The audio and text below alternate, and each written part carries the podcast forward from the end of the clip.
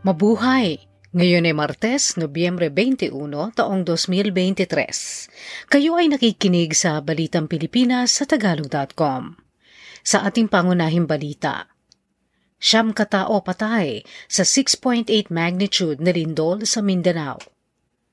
Bagong itinatayong base ng People's Liberation Army ng China, papalapit ng papalapit sa baybayin ng Pilipinas gagamba dahilan ng banggaan ng sasakyan at paglipad ng isang nakamotorsiklo.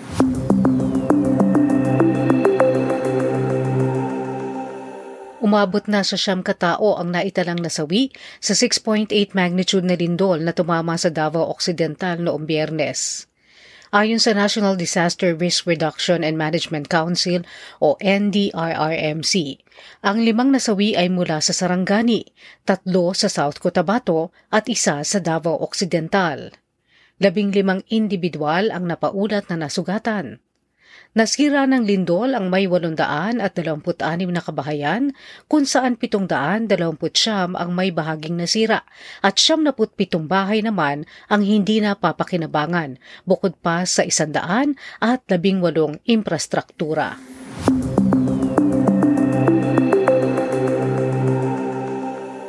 Nagpahayag ng pagkabahala si Pangulong Ferdinand Marcos Jr. dahil papalapit ng papalapit sa Pilipinas ang ginagawang base ng China sa West Philippine Sea.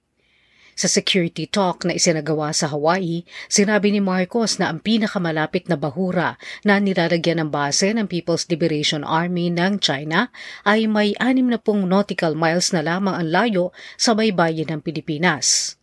Binigyan din ni Marcos ang pangangailangan ng mas mahigpit na pakikipagtulungan sa mas maraming bansa, partikular sa Estados Unidos, dahil naharap ang bansa sa banta ng panlabas na puwersa. Tiniyak ni Marcos na hindi isusuko ng Pilipinas ang kahit kwadrado pulgada ng teritoryo ng bansa sa anumang kapangyarihang dayuhan.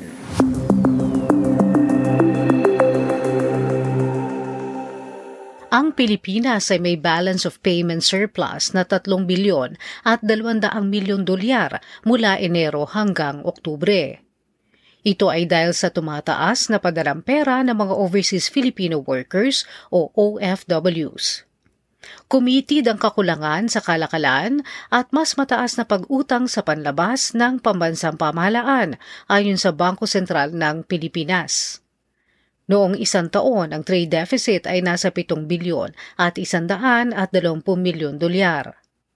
Ang surplus ay nangangahulugang mas maraming dolyar ang pumasok sa bansa mula sa mga kalakal na iniluwas, padalang pera ng OFWs, kita mula sa Business Process Outsourcing o BPO at kita mula sa turismo kaysa sa dolyar na lumabas para bayaran ang mga importasyon.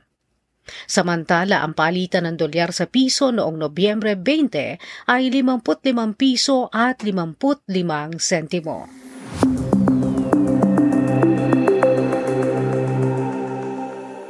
Maaaring bigyan ng limang taon na provisional authority ang mga jeepney drivers at operators para maiayos ang pagbubuo ng kanilang sarili bilang kooperatiba o korporasyon kaugnay ng pagmomoderno ng pampublikong sasakyan.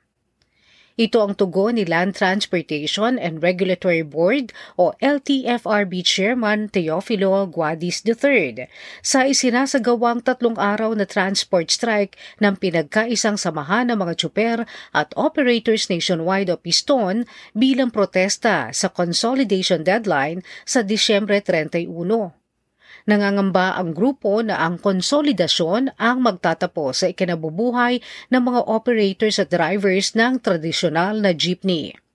Sirabi ni Guadis na mag-file lamang upang makonsidera na consolidated na.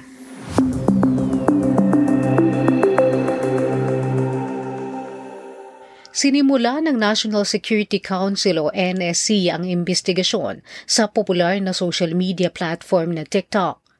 Tinitingnan ng NSC Task Force kung sumusunod ang TikTok sa mga pagbabawal batay sa Saligang Batas ng Pilipinas kaugnay ng foreign ownership sa mass media at gayon din ang implikasyon nito sa seguridad. Inaasahang matatapos ng task force ang investigasyon nito sa Disyembre, kung saan magdedesisyon ng pamalaan kung ibaba nito ang TikTok, lalo na sa official devices na ginagamit ng mga opisyal ng pamalaan sa sektor ng seguridad. Kinokonsidera rin ng pamahalaan kung ang paghihigpit sa paggamit ng TikTok ay para lamang sa mga individual na nagtatrabaho sa sektor ng seguridad o kung kailangan ng mas malawak na pagbabawal upang matugunan ang impluensya ng TikTok sa publiko.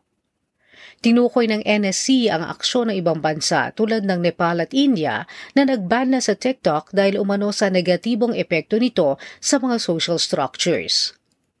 39 na porsyento ng populasyon o 43.4 na milyong Pilipinong nasa hustong gulang ang gumagamit ng platform.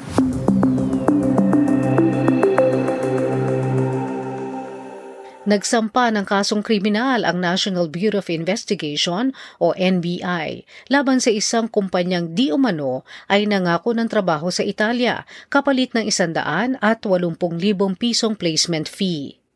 Ito ay makaraang may 48 individual mula sa Cavite at Batangas ang nagreklamo sa Department of Justice laban sa mga opisyal ng Alpha Assistenza SLR. Sinabi ng ilang mga aplikante na nakapagbayad na sa kumpanya na hindi nakapasa ang kanilang visa application sa Italian Embassy, makaraang makitang peke ang kanilang work permit.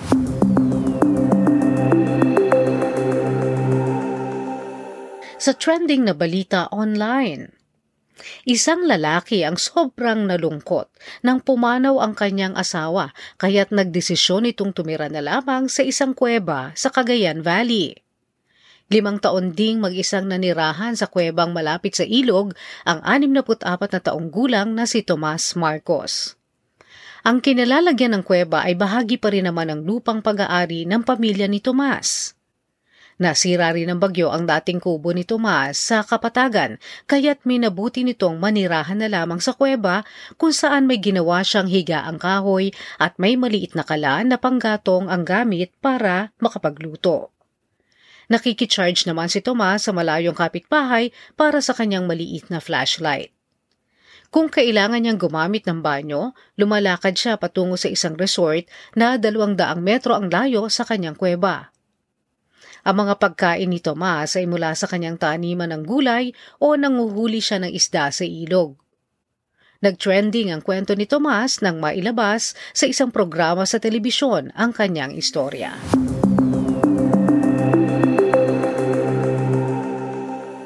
Sa balita sa palakasan, Natanggap ni Tim Cohn ang Virgilio Baby Dalupan Coach of the Year Award sa isinagawang PBA Press Corps Annual Awards Night sa Novotel, Manila sa Araneta City, Quezon City noong lunes.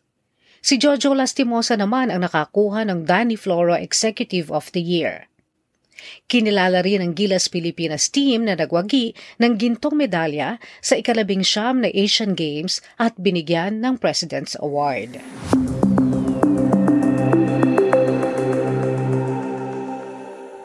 Sa balitang showbiz, may sakit sa buto ang aktres na si Angelica Panganiban. Ayon sa kanyang vlog, nagsimula matinding sakit niya sa balakang nang mabuntis siya sa kanyang anak na babaeng si Amila Sabine. Ang tawag sa sakit ni Angelica ay avascular necrosis o bone death kung saan nagkakaroon ng pansamantala o maaaring permanenteng kawalan ng supply ng dugo sa kanyang buto dahil sa may tumama rito.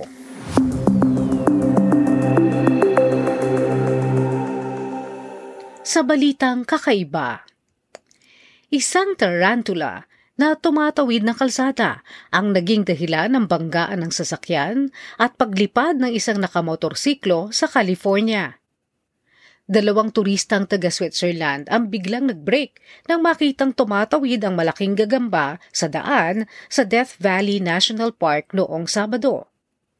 Isang 24 na taong gulang na Canadian na nakamotorsiklo ay bumangga naman sa inupahang camper van ng mag-asawang Swiso. Hindi naman nasaktan ang gagamba.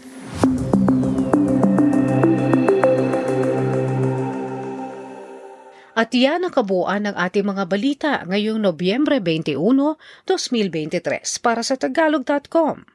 Basta sa balita, lagi kaming handa.